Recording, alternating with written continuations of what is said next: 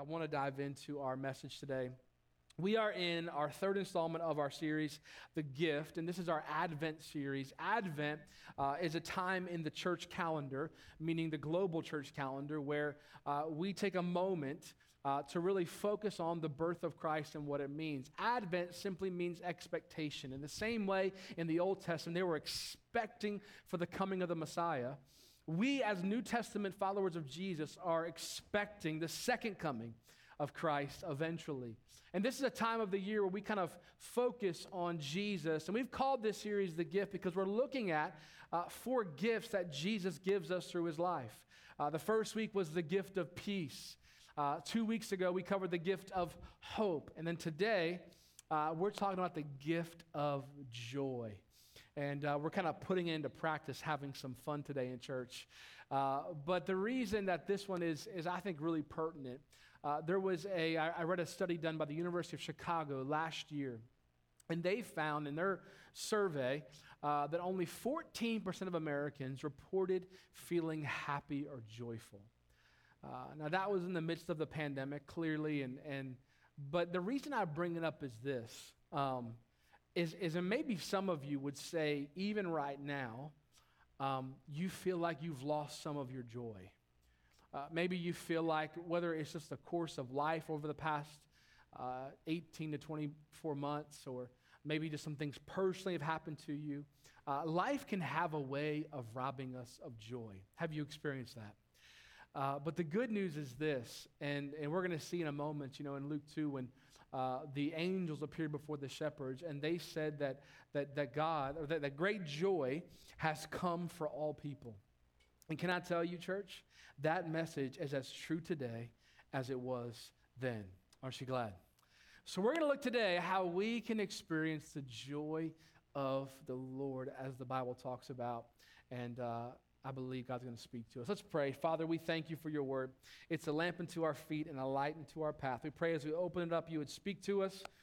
God, we posture our hearts and minds to receive from you today. It is in Jesus' name.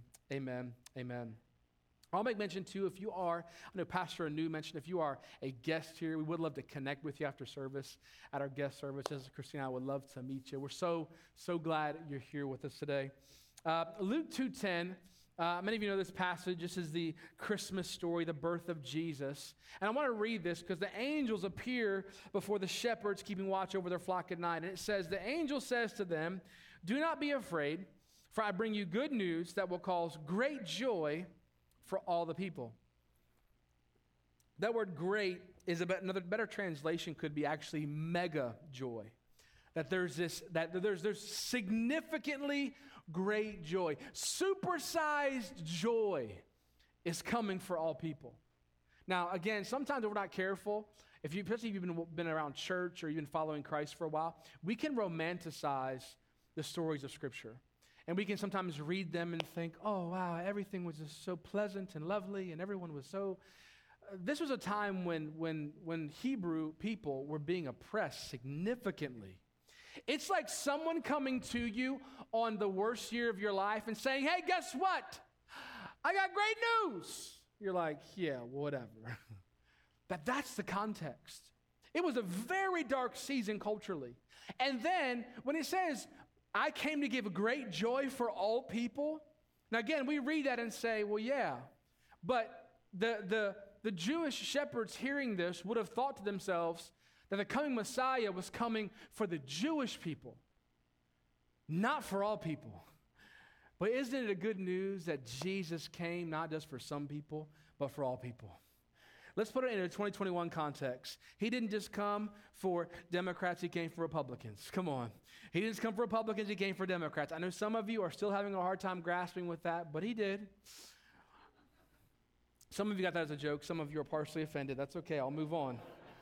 I'll give you chocolate later. Welcome to Catalyst Church.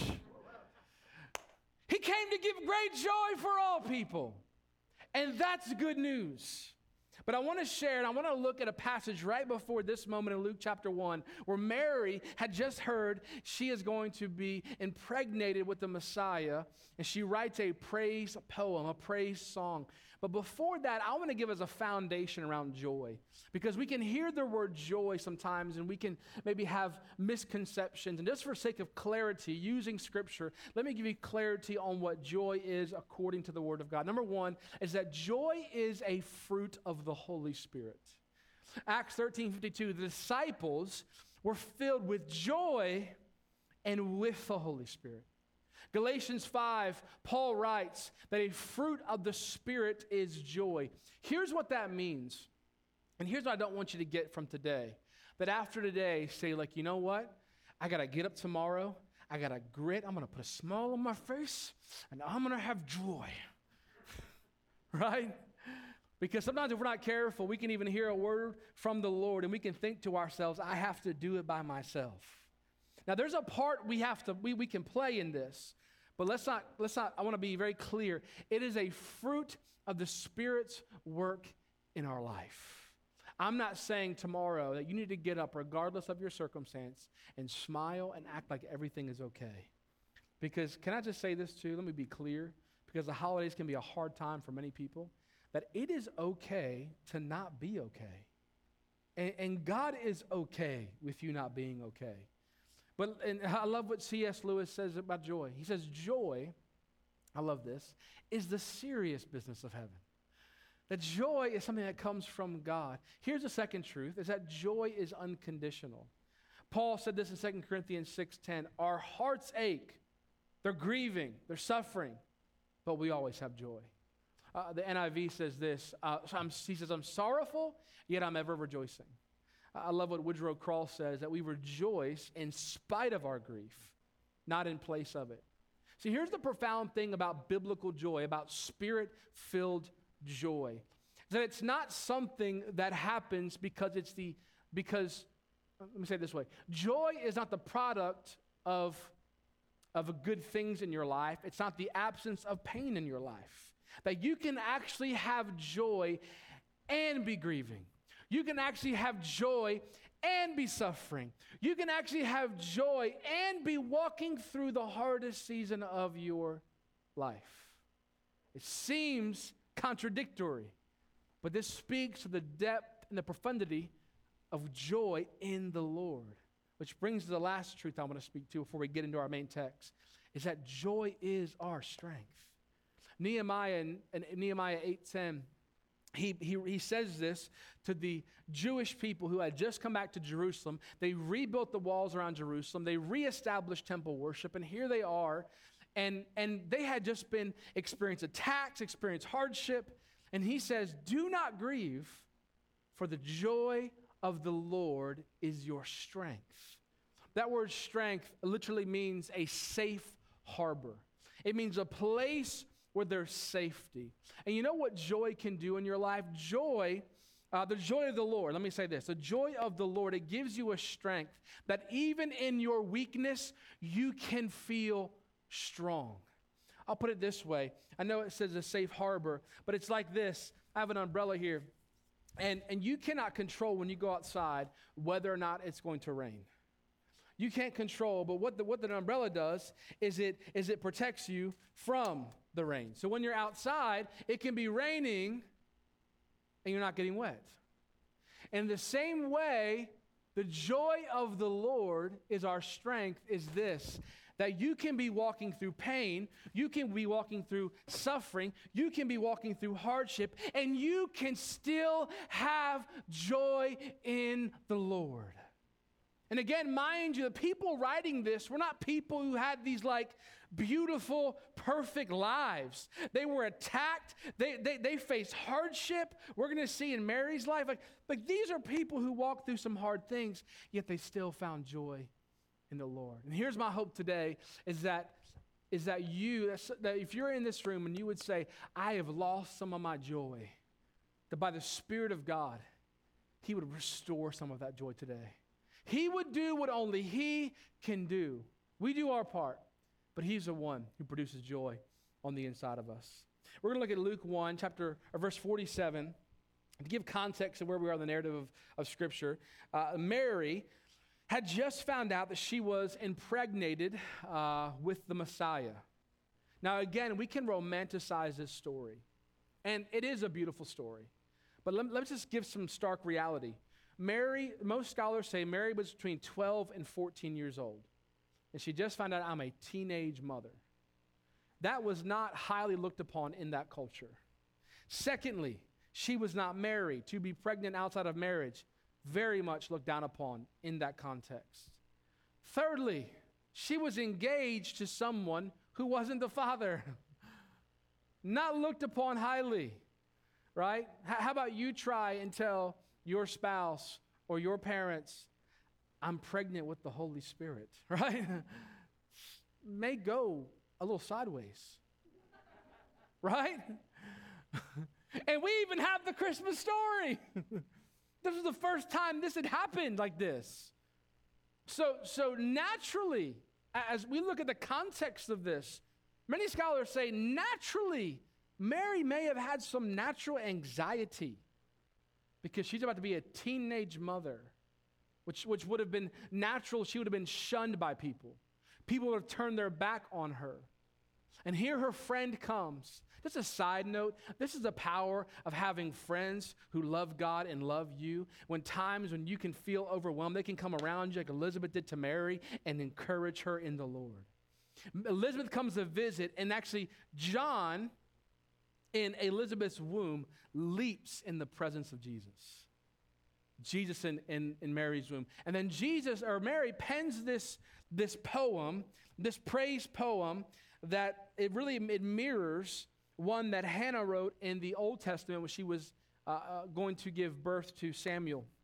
And here's what it says, verse 47 Mary writes, My soul glorifies the Lord. My spirit rejoices in God my Savior, for he has been mindful of this humble state of the servant. From now on, all generations will call me blessed. For the mighty one has done great things for me. Holy is his name. His mercy extends to those who fear him. From generation to generation, he has performed mighty deeds with his arm. He has scattered those who are proud in their inmost thoughts. He has brought down rulers from their thrones. He has lifted up the humble. He has filled the hungry with good things. He has sent the rich away empty. He has helped the servant Israel, remembering to be merciful to Abraham, Abraham and his descendants forever, just as he promised our ancestors. I want to share with you three things that Mary brings up, but I think there's some application for us in our own life on how we, like Mary, regardless of our circumstances, can find joy in the Lord. And here's the first one is that we need to live for the glory of God. Mary says, My soul glorifies the Lord. That word glorifies literally means to magnify or to enlarge. That my soul is, is making God great.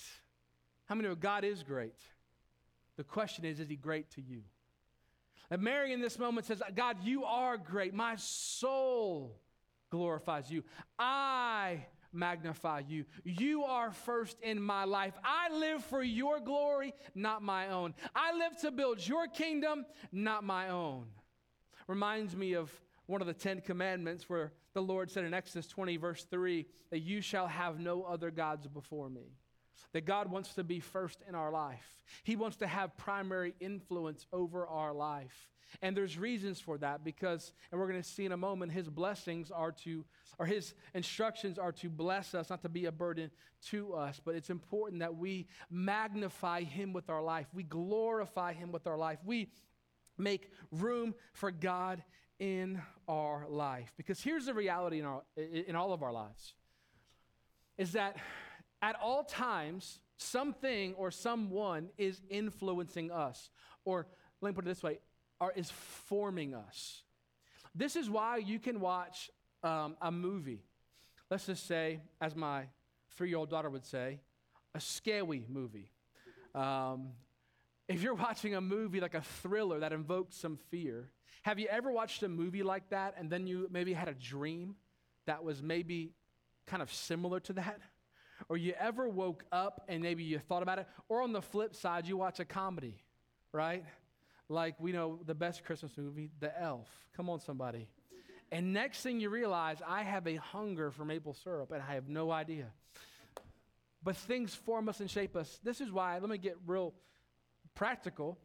It's like two people can read about the same uh, event from two different news sources that have two different angles. And come at two different conclusions.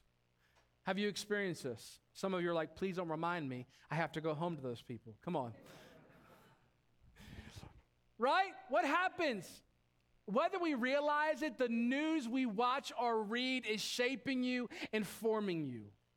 The movies you watch, the music you listen to, the things you experience, the, the people you surround yourself with is shaping and forming your life. I was reminded of this the power of formation and influence. When I was in high school, we were at home visiting my, uh, my mom uh, a few months ago, and she had some old pictures from me from high school. And Christina and my oldest daughter, Hannah, pulled out this picture. from me in high school, I had blonde hair.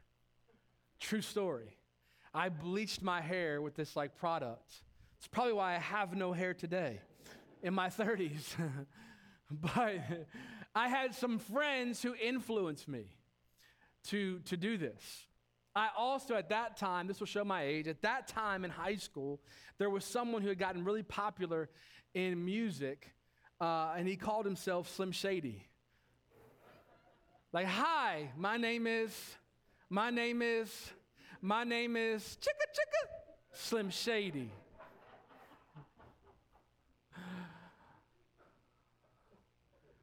So I bleached my hair like chicka chicka Slim Shady. Your boy shouldn't have bleached his hair like Slim Shady.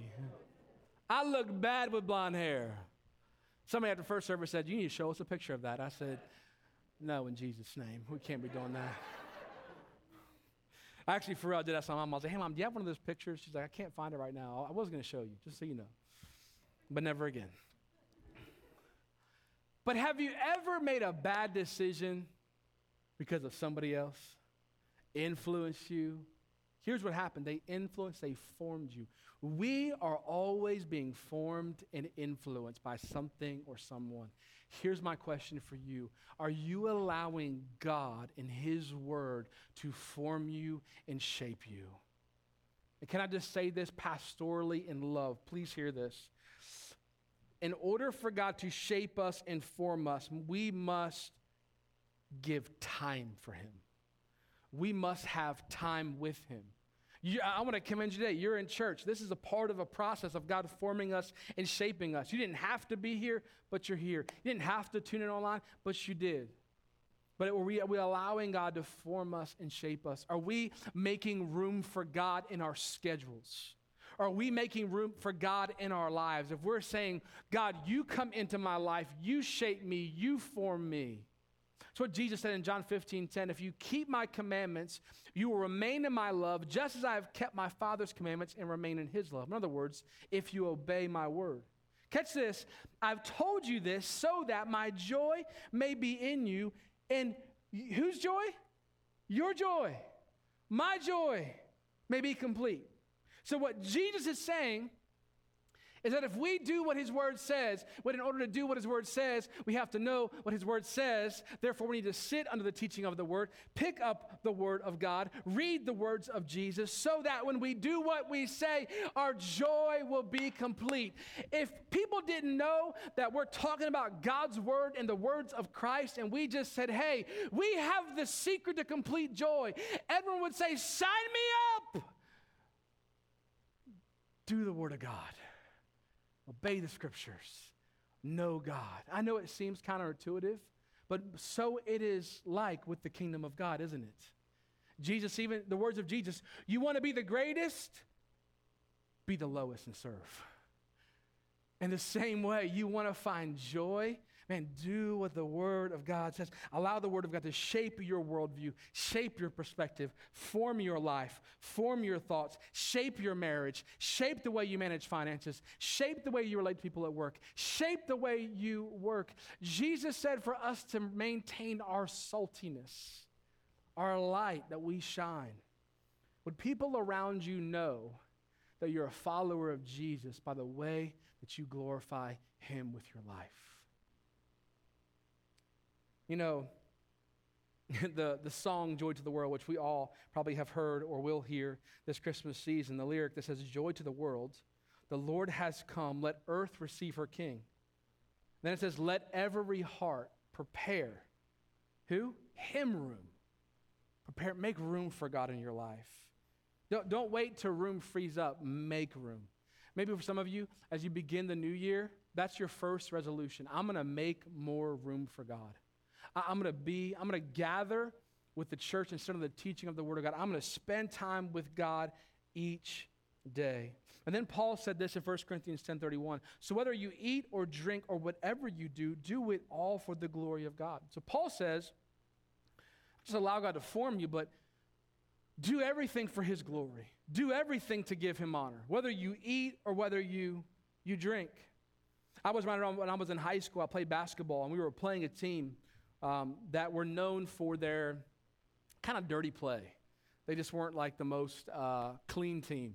They would do things uh, to provoke you to react emotionally. And uh, so when we were going to them to play them in their home uh, stadium or arena, our coach told us, hey, uh, just so you know, like this is going to happen, but do not stoop down to their level of play. You play at our level. And here's the reality here's what it looks like practically for you to live for the glory of God. It means you do not adjust your behavior or your way of living according to what's culturally appropriate and acceptable but you maintain your way of living according to the standard that was set years ago in the eternal Word of God and will last into eternity.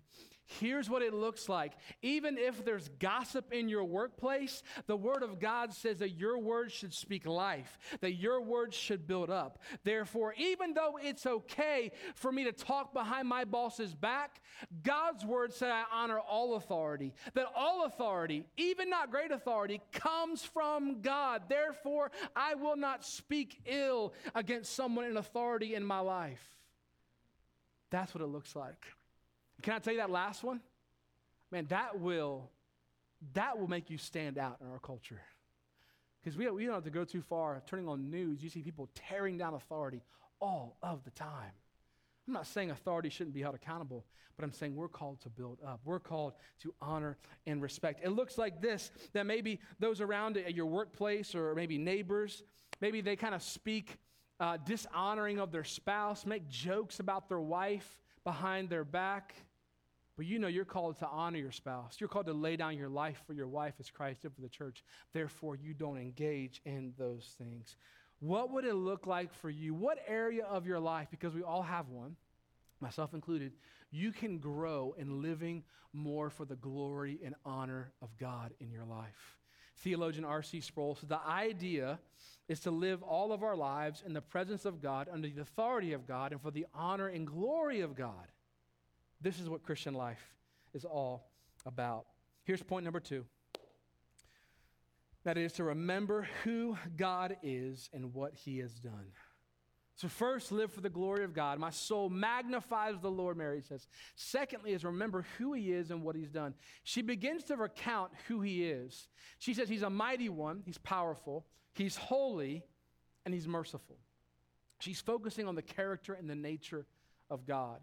Uh, you know, it reminds me of, of what Hebrews 13 8 says about the character of God, saying Jesus Christ is the same yesterday, today, and forever.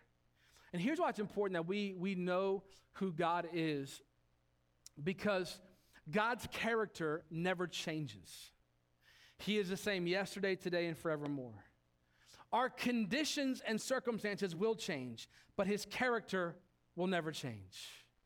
And it's important that we know his character and know who he is. So when regardless of what we walk through in life, we can rest upon who he is. A few weeks back at the dinner table, I don't know how it came up. My kids were sort of having this conversation, and my, my oldest first brought it up. She said, she said, Daddy, you are the strongest man in the entire world. I said, Hannah, you better preach.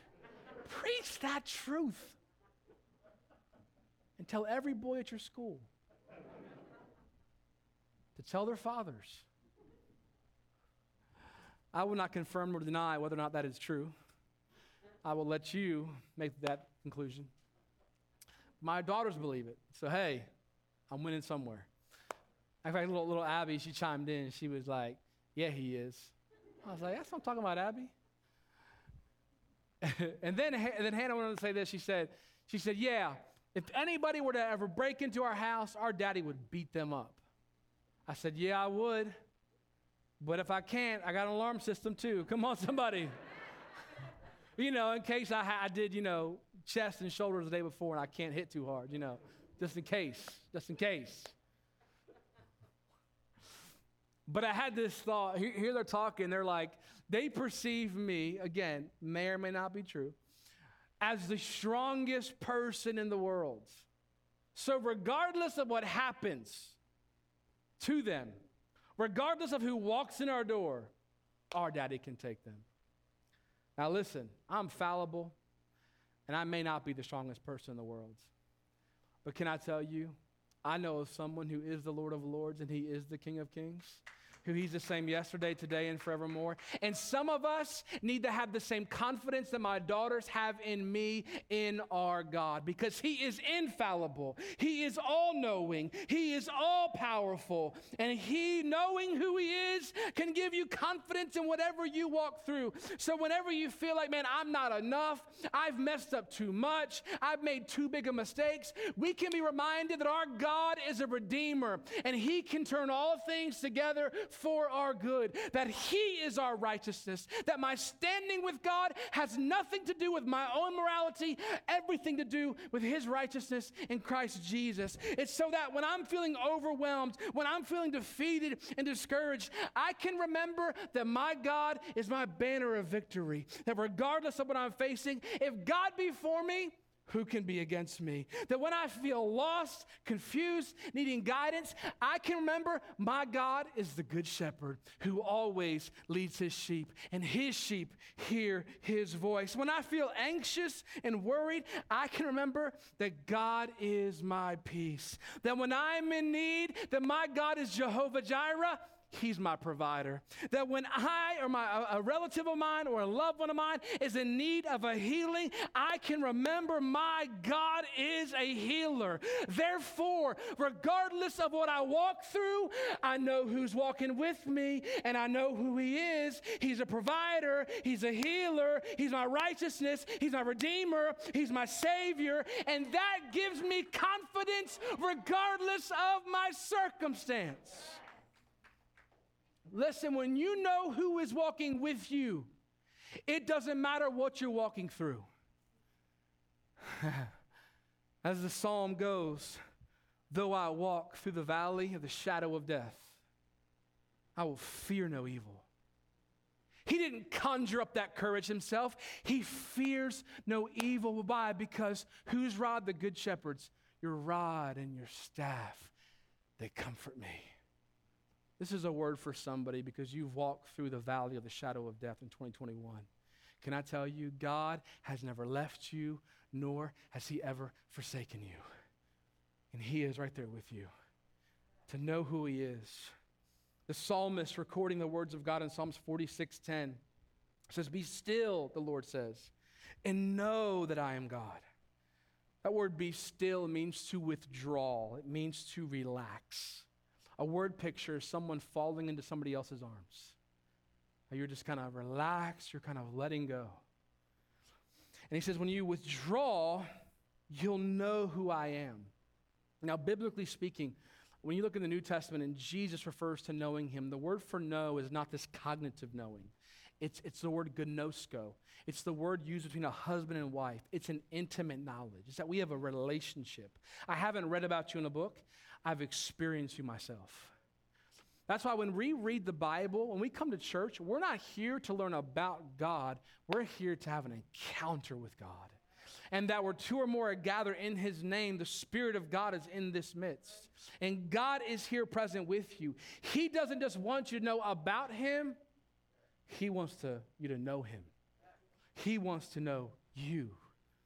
And, and this whole idea of being still and withdrawing, I was reminded this time of year, in fact, in two weeks, Christina and I will go away um, on a, a, little getaway. Um, thankfully, about most years, if not every year we've been married, this time of year we get away before the new year to kind of pray, process, and plan kind of the new year. Um, and uh, the whole year, and it's, we really enjoy it. We spend some time together. and just withdrawing from all of life's responsibilities, withdrawing from responsibilities here at the church, withdrawing from our responsibilities with the kids, and just being together. And almost every time we do this, about 12 hours in, uh, because it's a true vacation. Come on, parents, you know this. I've said it before. This is a truth. It's almost next to the Word of God. A vacation with children is a trip. Yes. Vacation without children is vacation. And all of the parents said, Amen. Right? Because I'm on vacation and because you excited, Judah, I'm up at 6 a.m. What kind of vacation is this? Come on, somebody. It's a vacation. You know, you know what's a vacation for like Christina and I? When we get up and we don't have to feed anyone. Come on, like it's like glory. The Lord is in this place. I have to feed no one but myself. I can have a conversation with my wife and not be interrupted by a child. That's it's beautiful. But about 12 hours into our getaway, usually it's a few nights, about 12 hours in, usually, we both, after spending time together, uninterrupted time, we have this like, we both have this revelation of like, man, I love you so much. Like, I, man, it's like we fall back in love with each other. Why? Because we withdrew from everything. And I got to know her more. And I fell more in love with her. Can I tell you, it's so important you have a with rhythm of withdrawal from your responsibilities of life. And here's what it looks like to make it real practical it's like you just getting up and having a moment with the Lord before the kids are up, a moment with God before you get, get into your email, a moment with God before you get into any other sources of media. Can I even a moment with God before you go to the gym? Like you have a moment to withdraw from the activities of life, even if it's just 10 minutes, and spend time in His Word. Spend time with Him. What does He say? When you withdraw, you will know me.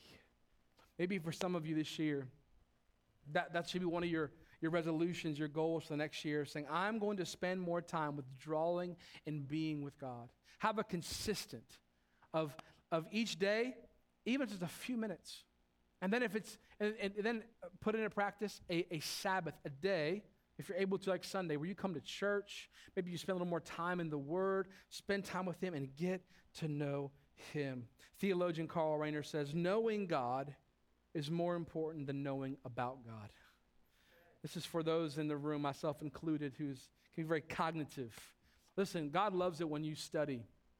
But he even wants more to have an encounter and relationship with you. The purpose of the study, the purpose of the knowing is that we would know him. So she remembers who he is, and then she remembers what God did or what he's done. Says he's performed many mighty deeds with his arm. He has scattered those who are proud in their inmost thoughts. He has brought down rulers from their thrones, has lifted up the humble. She begins to recall what he has done. And something that can give you joy in the moment is remembering the faithfulness of God in the past. So remember how good He is. The psalmist in Psalm 77, the first 10 verses of this psalm, um, he begins to, to talk about the suffering he was facing, the hardships he was enduring. And then verse 11, he begins, and the remainder of the psalm, he begins to recall the goodness of God in his life in the past. He says, I will remember the deeds of the Lord. Yes, I will remember the miracles long ago. Verse 12 I will consider all of your works and meditate on all of your mighty deeds. And there's something powerful to looking back into remembering. There, there, there's power when we can actually have a memory, have a, a, store, a stored up of all that what God has done in our lives, in other people's lives, or even in Scripture. Here's the power of memory. When we actually start to to, on the inside of us, bring to remembrance the goodness of God in our life. Think about it this way the power of even a subconscious memory. Have you ever had this experience before where you got in the car, maybe to leave church, maybe to leave work, maybe you're visiting a friend, and maybe something was on your mind? You were thinking about lunch later, thinking about a meeting you just had, and next thing you know, you're sitting in your driveway or your parking garage, and you're like, How did I just get home? You ever experienced that? Then you look for any police lights behind you. Did I run any red lights? Just me. Okay.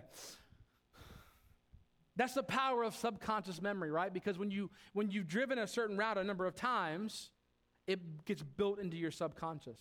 to where you're not even conscious of where you're driving, you bring it to remembrance. It's like listening to music. If you listen to a song 30 times, they found, it becomes stored in your subconscious so that when you listen to a song, you can recite the lyrics and not even be conscious of it. It's stored in your subconscious. It becomes your system's automatic response. Here's why it's so important you remember the goodness of God in your life, in others' lives, in the Word of God, so that it becomes your automatic response. So when you walk through a hardship, you automatically remember the goodness of God before. When you walk through a difficulty, you automatically remember Scripture and the stories of God in the Bible, and you can remember the goodness of God to give you faith for what God can do. Here's three ways to remember what God's done in your life. Number one is remember what God's done in your life. Prayers answered, unexpected blessings. Can, can I give you a, a, a fun, it's a fun, enjoyable, and fruitful practice. At the end of the year, um, I try to do this, is take some time and write down, if you're married, do it with your spouse. Write down all of the ways God had blessed you this year. Like from as little little blessings to big blessings. All the way God's been good to you. All the way maybe answered prayers unexpected ways He's blessed you this year. Maybe a relationship in your life. Maybe you got a raise at work. Maybe the fact that you still have a job. Maybe the fact you got into that school. Maybe the fact that, man, you're still standing. Uh, whatever it is, man, write down the blessings of God and what He's done in your life. Secondly, is remember what God has done in other people's lives. Because here's what, here's what is really important. And I think this is one of the reasons the enemy wants to keep us isolated. Let me just say this church is not just a service to attend, it's a family to belong to. That's why we have next steps. And here's how we encourage you to get connected because here's the power of it. You begin to hear other people's stories. You may not have a personal story of God healing someone in your life, but I know for a fact there are people right now in this room who have that story. So when you get around them, and you find out that you have a relative who has a terminal illness, you can have faith that God can heal them because you have a friend that God has healed them. Are you following me? When you get around other people, the family of God, you hear stories of the goodness of God that can encourage you. Can I encourage you in this for this next year? Get planted. This doesn't have to be a catalyst, but get planted in a church. Be a part of the community, the fabric. Even first service, I love this. Somebody came up to me, they said, you know, I, they've been attending the church for a little while now. He said, I took what you said to heart. And like in the moment, he joined one of our dream team. He was like, I need to be around people. That, that's a key part for me this next year. And can I say that? That's, that's for all of us, myself included. We all need to be around other followers of Christ to encourage us in our faith. And then lastly, if you're like, man, I, I don't have a history with God, I'm new to faith, and I'm new to like communities. I don't, I don't know people to know their stories. We all have the written word of God. With 2,000, over 2,000 years of written history of God's faithfulness, we all have access to it so we can have a stored up memory of the goodness of God. And here's the power of it. Even this past week, we were driving to church last Sunday, and I was talking to my kids about the legacy offering and why we give. And anyways, I was just telling our kids about why we give and God's faithfulness to, in our own lives. And again, our, our kids are 8, 6, and 3. Um, they don't have this long history with God. but my daughter, Hannah, as I was talking about generosity, she was like, Yeah, Dad, just like the widow's mite in the Bible. Now, she has no history with God, but we all have a history with God in the Holy Scripture. On a side note, parents, one of the best gifts you can give your kids is imparting them the Word of God. Because before they have a history with God, they can lean on the history of our spiritual fathers and mothers who've gone before us. Can I encourage you as well? Do yourself a favor. Get the Word of God on the inside of you. Therefore, when you face situations, you may not have the history, but can I tell you, as Solomon said, there's nothing new under the sun. God's already done it. He's the same yesterday, today, and forevermore. If He did it for someone else, He can do it for you. Remember who He is, remember what He's done. Then here's the last point is expect God to do great things in the future. She then goes on to kind of prophetically speak about what the Messiah, what Christ will do. He has filled the hungry with good things. He has helped his servant Israel. And she begins to speak about the spiritual hunger that Jesus will meet, this expectation that was had in the people of God that was going to be finally be met in the presence of Jesus. She, she speaks of that expectation that she had. It reminds me of in, in, in Exodus 15, verse 1, Moses and the Israelites sang this song. Uh, Exodus 15 is a, is a, profound scripture because in the beginning of the, uh, the scripture, they talk about um, what God has done, and towards the end of the chapter, they speak about what God's going to do, and they're praising Him for it. They're finding joy in it. And He says, Moses and the Israelites sang this song to the Lord I will sing to the Lord, for He is highly exalted. Both the horse and the driver He has hurled into the sea. Speaking of the Red Sea, that God has delivered them from the Egyptians. The, the Lord is my strength and my defense. He has become my salvation. He is my God. I will praise him and my Father's God, and I will exalt him. They begin to not only recall what God's done, but they're expectant for what God's going to do in their future. And there's something about expectation and what it does to our spirit. We see it this time of year, don't we, with, with children. Uh, there's, a, there's an expectation for Christmas. You walk in that kid's room today, you're going to feel it. On the way to church, Abby was so excited today to meet Santa. She was, she was excited. Our kid's looking forward to Christmas, maybe for the gifts, like my son. Pray for us. We're still working out the salvation.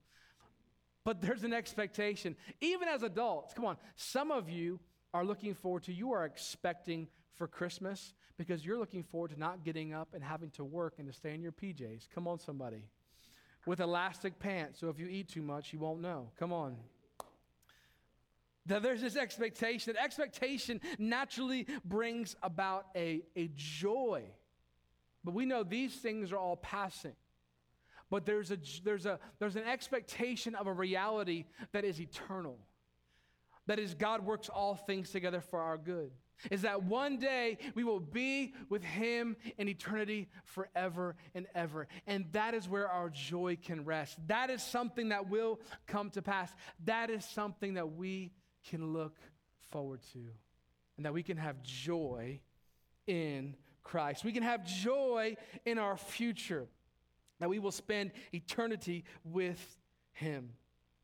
I want to close with this scripture this morning out of Psalm 51. As I was praying about this message, I felt the Lord bring this scripture to my mind.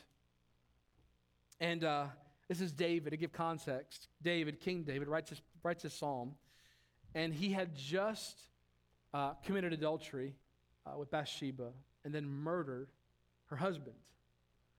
And he was literally discouraged and in despair because of his sin. Like, have you ever been like so riddled with regret about a decision? Like, like you kind of wore it, just oh, just weighted down with it. That was David. Just despair, depressed, overwhelmed by what he had done.